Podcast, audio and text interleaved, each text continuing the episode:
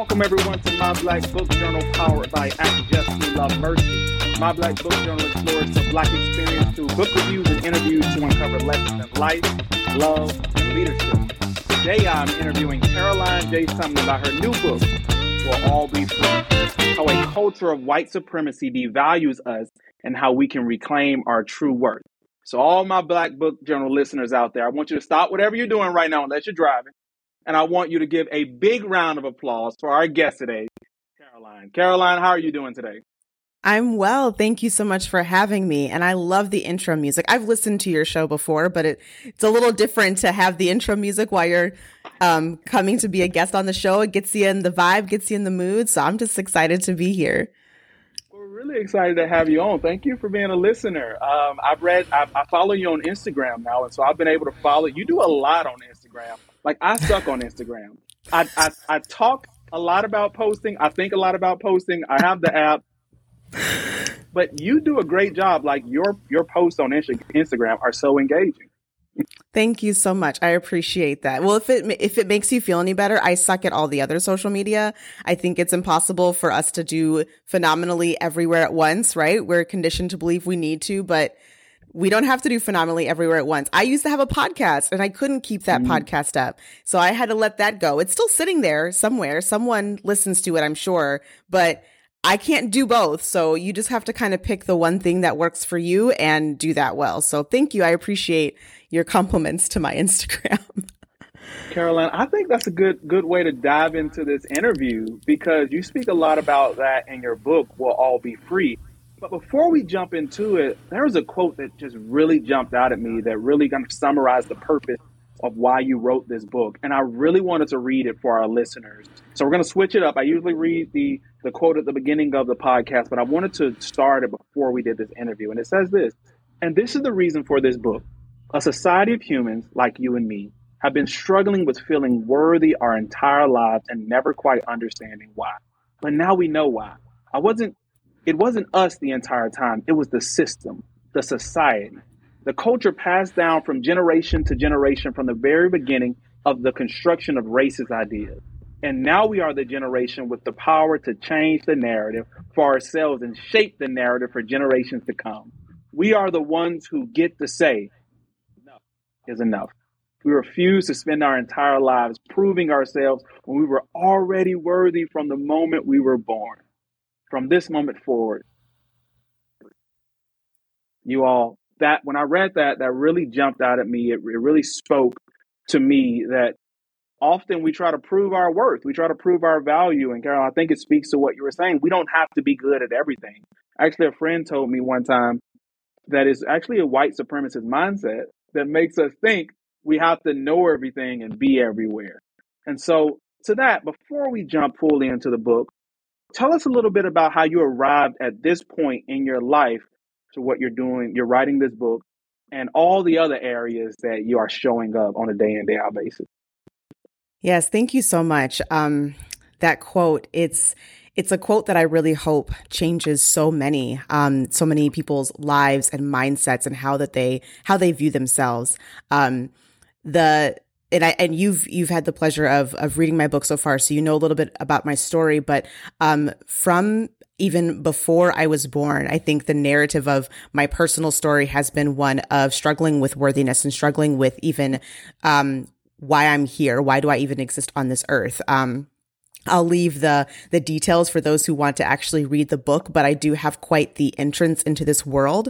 Um, and when you when you have a background such as mine, it is um, very natural and normal to wonder why you're here and and how in the world you could be worthy of existing. But the thing is, I thought that this was a me problem my entire life.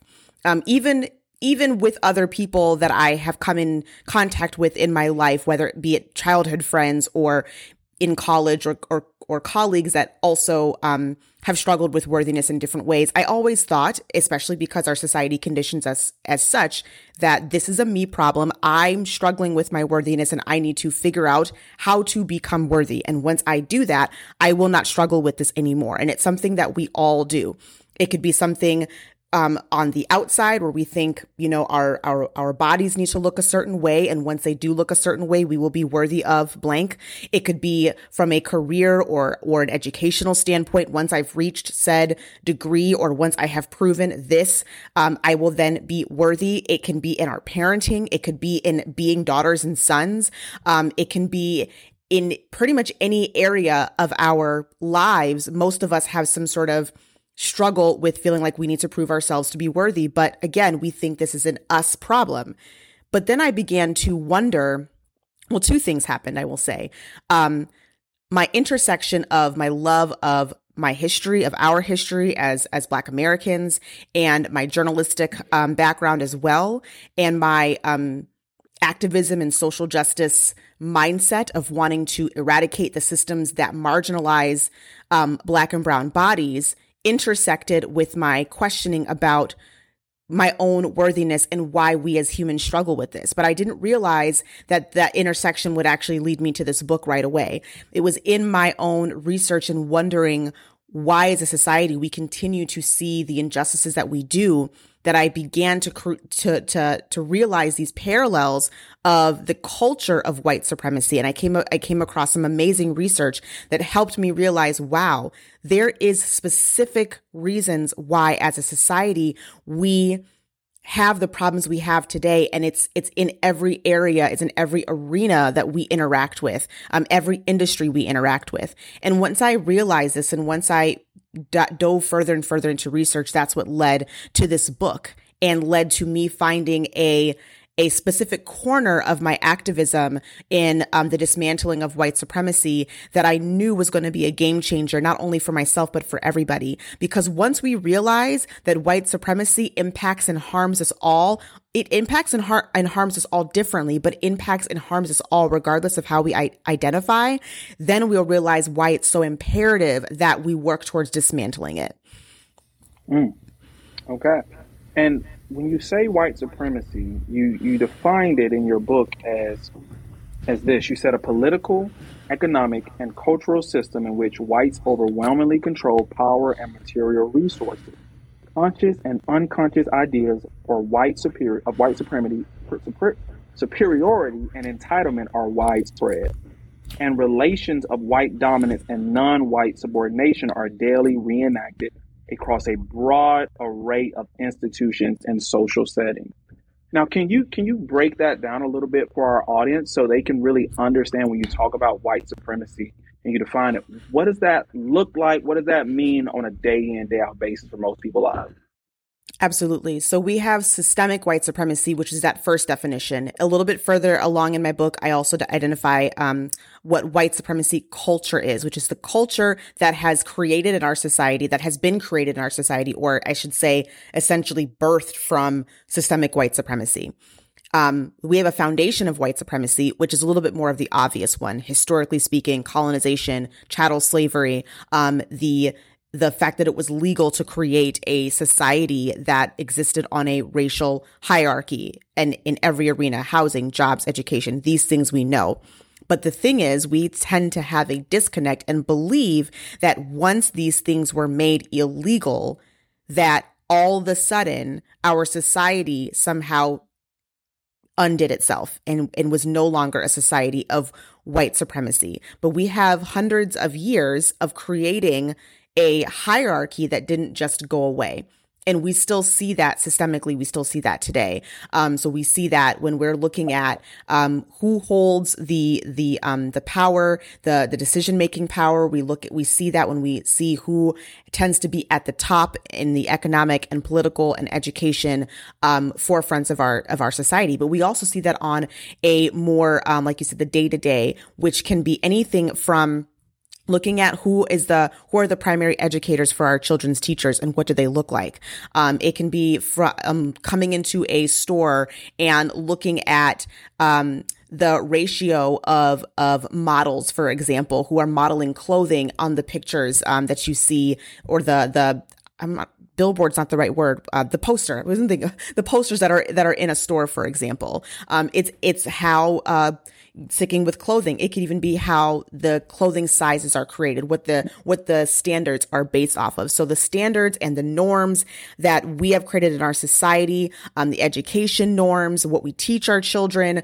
um, everything from in our health in uh, healthcare system, what our um, what the standards and norms are for measures and markers of health, whether that be BMI or um, even um, markers of other markers of health that you may draw via like blood, hormones, all those things, all of those um, standards were all created based off of white men.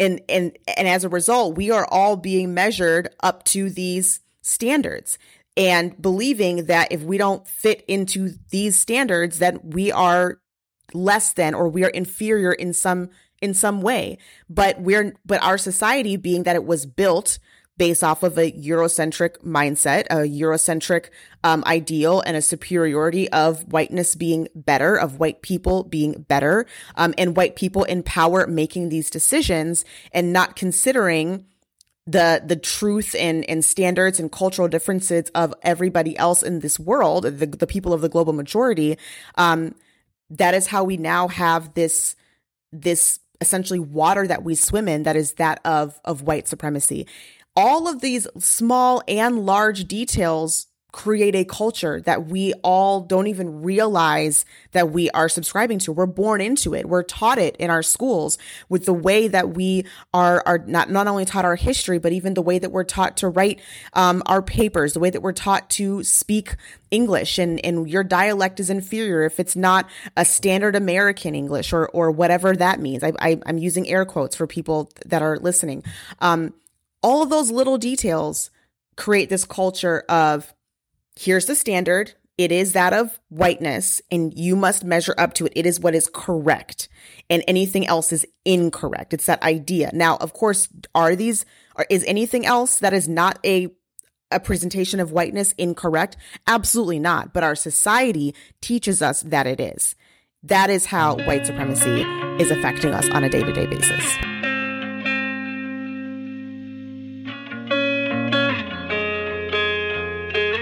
So, in, in speaking of freedom, when you when you sat down, when you started thinking about writing this book, and you, you called it "We'll All Be Free," what does that expression of freedom look like for people? Mm, I love that question. Um, it's twofold, and I al- I also want to emphasize that it's not something you can just snap your fingers and and decide. All right, I'm free today and I'll never struggle with this again. Oh, wouldn't that be amazing? But we're going to struggle with this every single day. That's just human nature. And we still live in this society. We can't just put a sledgehammer to it and just say, okay, never again, white supremacy, you're going down. Um, it, it won't work that way. Um, but we do have the ability to, first of all, once we once we learn and once we know where this is coming from, where all of these standards and ideals are coming from, we have the the um the freedom to choose whether or not we want to continue to submitting to these cultural ideals. And in my book, I tell you, it's totally your choice. How you respond is your choice. Um, to give a really cliche example, I talk a lot about um, the beauty industry, especially for um, my women out there, but also my men. You know, the beauty and wellness and how you're supposed to look in the fitness industry aff- affects us all. And um, something that I see a lot of on my um, Instagram, um, what is it, your ads, the algorithm that likes to just target you and tell you about yourself is um, acne and hyperpigmentation because apparently that's the enemy, right? If your skin has any sort of blemish, you are flawed and you must fix it now. And of course, as someone who still struggles with this, even though I know where this comes from, I'm a human, so I'm still going to struggle with this. I'm still going to think, oh my goodness, I need to fix this. I need to correct this. My decision is that I know that this particular issue that I struggle with, I'm being told it's incorrect because of the standards of beauty that exist in our culture due to white supremacy culture. It is I have the freedom to know that my worthiness and my beauty is not dependent on whether I have acne or hyperpigmentation on my face. I have the choice to wear makeup or not wear makeup. I have the choice to take care, to choose certain skincare or not choose certain skincare.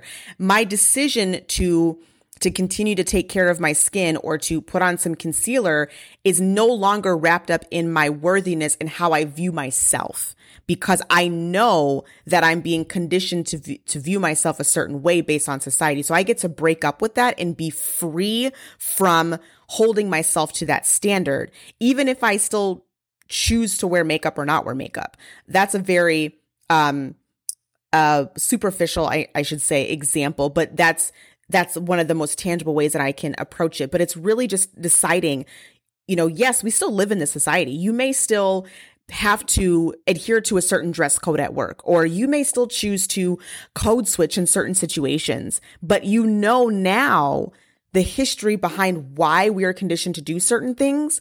And you know that your worthiness is not dependent on certain titles or status or standards, etc.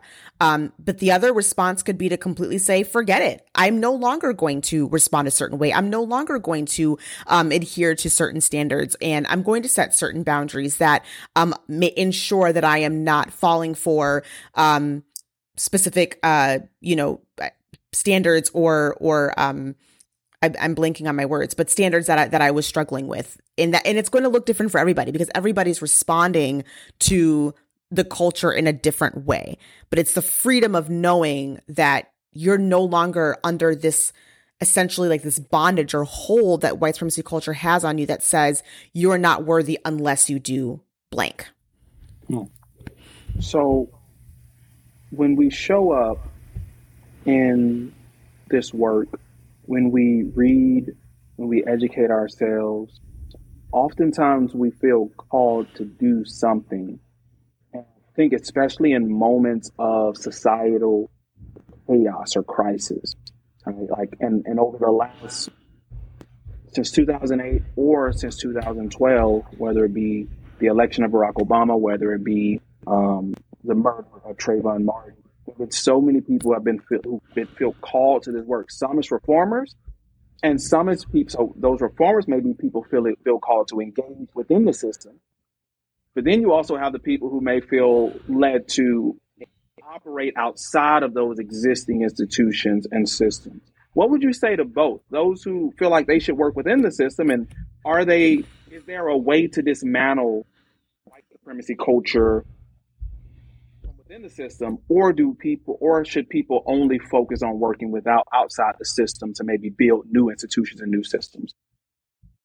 I absolutely believe that there's room for both, and we need both, and they don't need to be mutually exclusive. Um, excuse me, as I was actually just speaking about this on my Instagram stories, bringing it back to that Instagram, because I was talking about how I needed to go to Best Buy.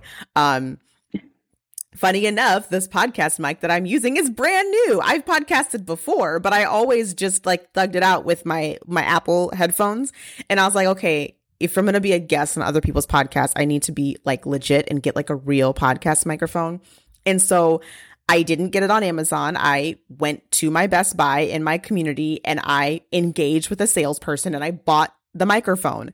And I talked about how this is something that we don't do as much anymore because we're conditioned to buy things online and just use utilize convenience and, and big business and things like that. Now, the person that is the reformer might approach like we're talking for example we talk about capitalism and capitalism is a is a is a huge i, I consider capitalism to capitalism excuse me to be the engine that keeps the white supremacy machine running right now, someone who's like, all right, we want to destroy the system would be like, I don't want to engage in capitalism at all. I need to go outside of capitalism. I'm only going to shop extremely local or I'm going to um, be involved in, in only mutual aid opportunities and trading and things of that nature.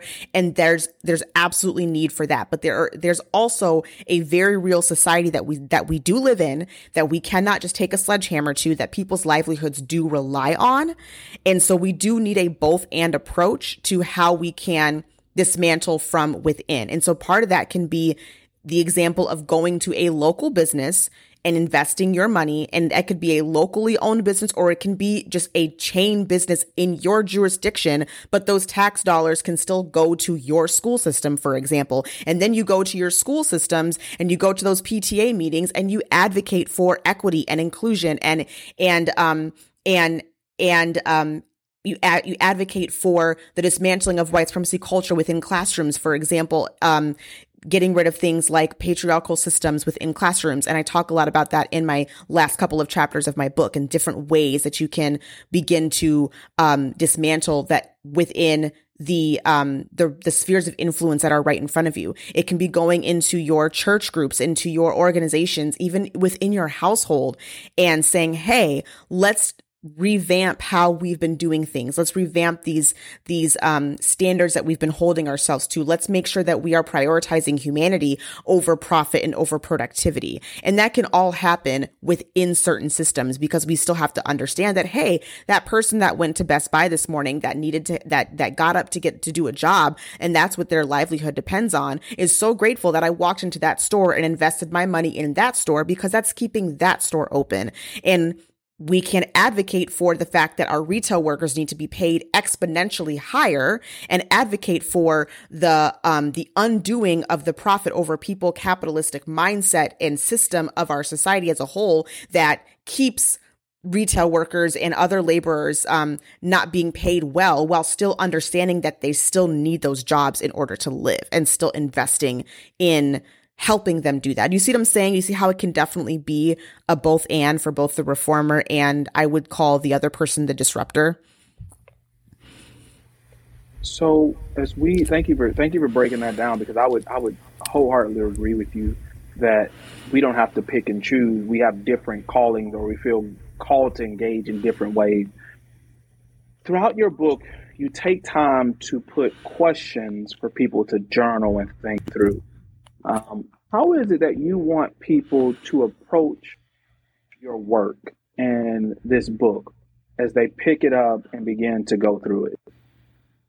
Yeah, I love that question. Um, I have a very much have a put your oxygen mask on first mentality because we are conditioned to put everyone else's oxygen mask on first. We are conditioned to feel as though that we don't have time to to work on our own healing because we got to produce and we got to be productive. And even white supremacy culture will will condition you as you're reading your book to think that you got to be doing more to, to to to do the work and dismantle the system. And you're not doing enough even as you're learning about how you don't have to worry about not doing enough. Because that is the conditioning in our mind. It it will happen. But that's why I have those journal prompts and I have those reminders in the book. And I spend the the first three fourths of the book I spend on you as the person, recognizing where this is coming from, learning the history of it, really digging deep into your um, personal traumas and how they have impacted you and the connections with those personal traumas and white supremacy and looking at all the areas of society and how you could have been impacted by those and unpacking what that has done to your mind and and breaking up with those things and letting those lies go and really taking the time to begin that healing journey for yourself before you even think about being that reformer or disruptor towards the end of the book. It is my hope that you first and foremost see yourself in a completely new light of uh, the most valuable and worthy human ever. Um, before you think about needing to do more and be more. Yes, that work is important. That work will be there, but that work, you, you are not able to, to put your all into anything if you are not healing yourself first and taking care of yourself first. Um, so and i and i don't believe that that that that is selfish at all and in so many different areas but be whether it be in the church or in our um capitalistic work environment or within our families, we are always taught that we have to be thinking of others and thinking about the work and doing more, more, more. And that that is, and that the more selfless, quote unquote, that you are, the better. And then we burn out as a result. And we think that that's where our worthiness lies is, in, that, is in that burnout. So my book is going to take the opposite approach. You're going to put yourself first in this. Wow. Thank you for sharing that because uh, I, one of the ways you really weave your story throughout this book, right? You're very honest. You share memories from your childhood. You share your own narrative with us. And you share your journey of how you came to this place of, of freedom. What would you say in that same vein to somebody who may be in a system And as they're reading this or as they're engaging in this, they, they can't find the space to process their narrative, their story. They may not feel like anybody's willing to go on this journey with them that's in their context. What would you say to them? Oh, you're challenging me now. that is, and and I think that's going to be so many.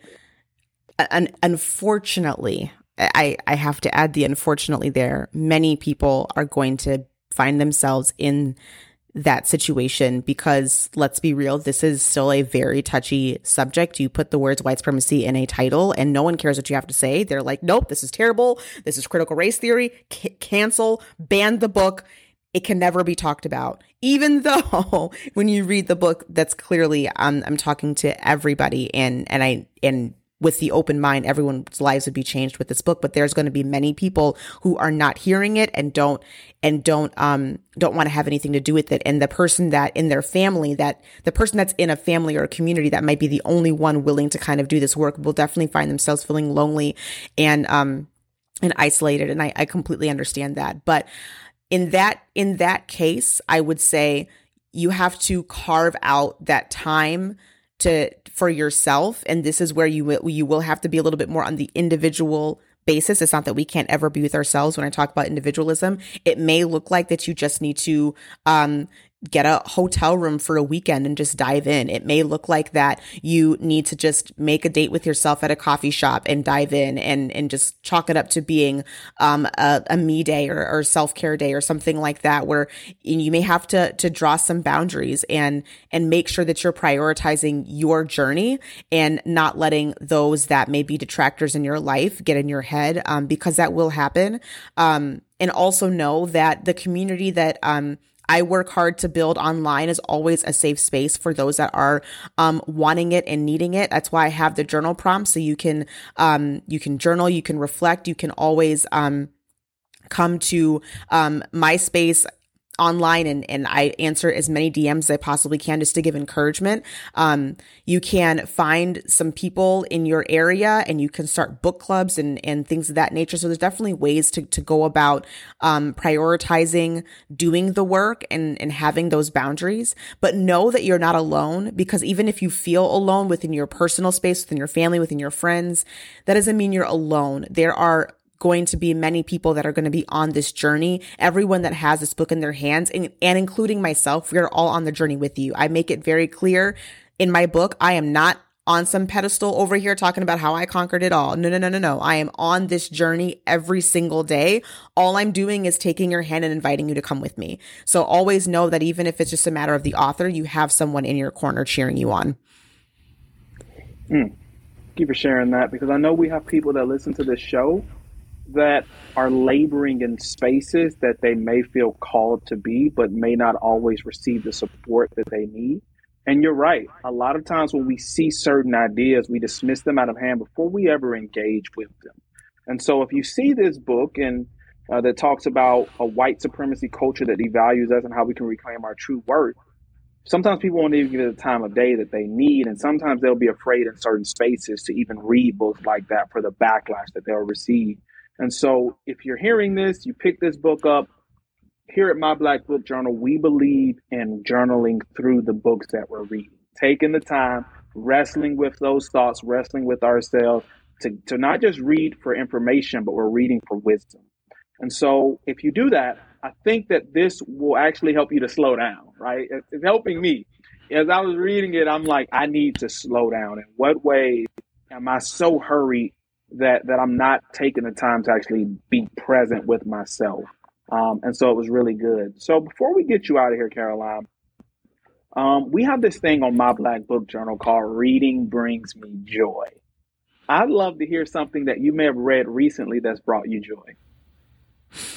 Oh, there's so many. Um, so I I'm reading how We Heal by Alex Elle That's a beautiful book. It's a, and she writes it in collaboration with a few others like Morgan Harper Nichols. Um, and f- for those that may feel like therapy or something like that is out of reach, that's a really good book to dive into to um to add to your toolbox for your own healing journey journey um as far as your trauma and things like that are concerned. So highly recommend you read that book. And it has brought me a lot of, um, sitting down and wrestling and journaling, which she has in that book as well. But it's also just brought me joy to know that I'm like, I'm not alone in the things that I wrestle with, um, and hope for my own healing journey.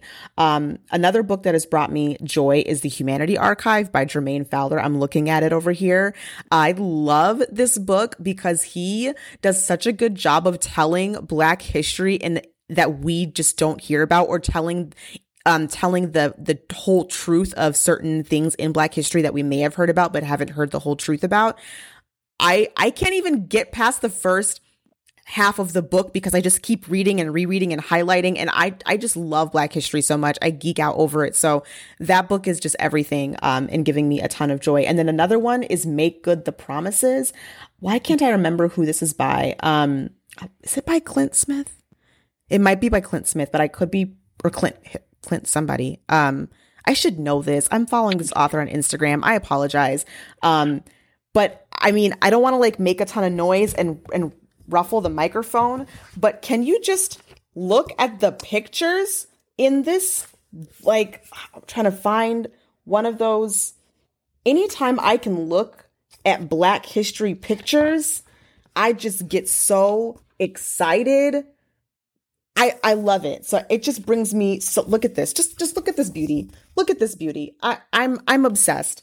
Um so yeah, this is another one that I highly recommend picking up. Um I, I hate to say that I don't I don't hate to say it. I'm sorry. I'm to take that back. I love I love this about me. I'm not a huge fiction reader. I used to be, but I just love nonfiction too much. So I apologize that I don't have any fiction books to share. I'm just a nonfiction geek. Um, but yeah, that's that's is bringing me joy. no need to apologize. It brings me joy. Is I, I, one of the things I love about this podcast is when I ask that question, people kind of pause, and all the readers out there they, they look around the room because we always have a ton of piles of books everywhere, yeah. right? And we're, we're, always juggling a bunch of books. We're always thinking through a bunch of things, and so it's always like, oh yeah, I, I read that and I read that and I read that, and so I loved it. Yeah, uh, no need to apologize because that's what we do. We we enjoy reading. We enjoy exploring other people's story. We enjoy exploring our history, and so you know that's why we do this podcast. and why we listen to this podcast. So thank you so much for sharing your joy with us. I love it. Thank you. I love to hear that I'm not alone in like the piles of books that I have everywhere. I was just thinking like I need another bookshelf. Like this is getting out of hand, Carol. I've got books under my bed. I just it's just too much. I'm the same way. I have two bookshelves behind me. I have books over here at my office at home. I have a bookshelf. I bought them. Like we have books everywhere. Before we get you out of here, though, we'll all be free. When does it come out? Where can people find it? And where can people follow your work? Thank you for asking. It comes out on July 25th. So that's right now when we're recording this, it's like a month away, which is kind of mind boggling. Um, and you can find it Amazon, Barnes and Noble. Um, it just uh, got released on Apple Books. So if you are an iPad reader, it is on Apple Books as well. Um, it will be an audiobook recorded by yours truly. If you are listening, I'm not sure when this will be released, but if this is before the launch date, um, part of my pre-order gifts are a free copy of the audiobook that will be emailed to you. So if you pre-order the book, you'll get a um, copy of the audiobook as well. Um, and pretty much anywhere books are sold. But I also highly encourage everybody to go to local independent bookstores, especially black owned bookstores, and request that the book be carried in your local area. Um, request to be carried in Barnes Noble and things like that too, because let's be real, like again, this is one of those both and situations. More people are going to walk into a Barnes and Noble. More people that don't look like me and you are going to walk into a Barnes and Noble to buy and browse books. And I want to make sure that this book is captured by the browser and the intentional, I want this book buyer. Um, but we also want to make sure we're pouring into our independent bookstores and our black owned bookstores. So if you have a local store that you can think about and you want to just walk in there and ask that they um, carry the book, that's how we get books into stores as well. So that would be a great way to to be helpful in this situation. Awesome. And we talked about Instagram, but where else can our, our listeners follow your work? Um, I dabble in Twitter. I dabble in TikTok uh, a little bit, you know, and dabble. I mean, I'm actually pretty active there, but I don't have a ton of followers in either location. So it's like crickets, crickets. So if you happen to be on the Twitter and you happen to be on the TikTok and you want to give me a follow, I will not be disappointed because I'm trying, you guys. I'm trying to be more hip and, and cool with the people and the modern, you know, TikTokers out there. Um, so yes, and, and I do, I, I will say my content is not just a copy and paste. My TikTok content, some of it makes it to Instagram, a lot of it stays on TikTok. My Twitter content, some of it makes it to Instagram, a lot of it stays on Twitter. Um, and Instagram is, is where I am most often, um, on as well, um, especially on like Instagram stories and things like that, and where most of my informative posts are. So if you want to learn more, you want to kind of dive into some content that will help you know whether or not this work is good, is, is, is right for you. This book is right for you. I have a plethora of content, years worth of content, honestly, on Instagram talking about white supremacy, white supremacy culture, and how it impacts us. So I definitely encourage you to check that out. Caroline, thank you so much. So listen, you all, pre-order the book. So and then you can you can hear Caroline read it to you in the audiobook when it releases. Follow her on Instagram, follow her on Twitter, check out her TikToks, support the work. Go to your local bookstores, request that they they host it, that they they order copies and sell copies locally. We'll all be free. How a culture of white supremacy devalues us and how we can reclaim our true worth. You all, it's worth it's a worthy read. Wrestle through it the book up. Caroline J. Sumlin, thank you so much for coming on My Black Book Journal and sharing your work with us. Thank you so much for having me. It's been an honor. Absolutely.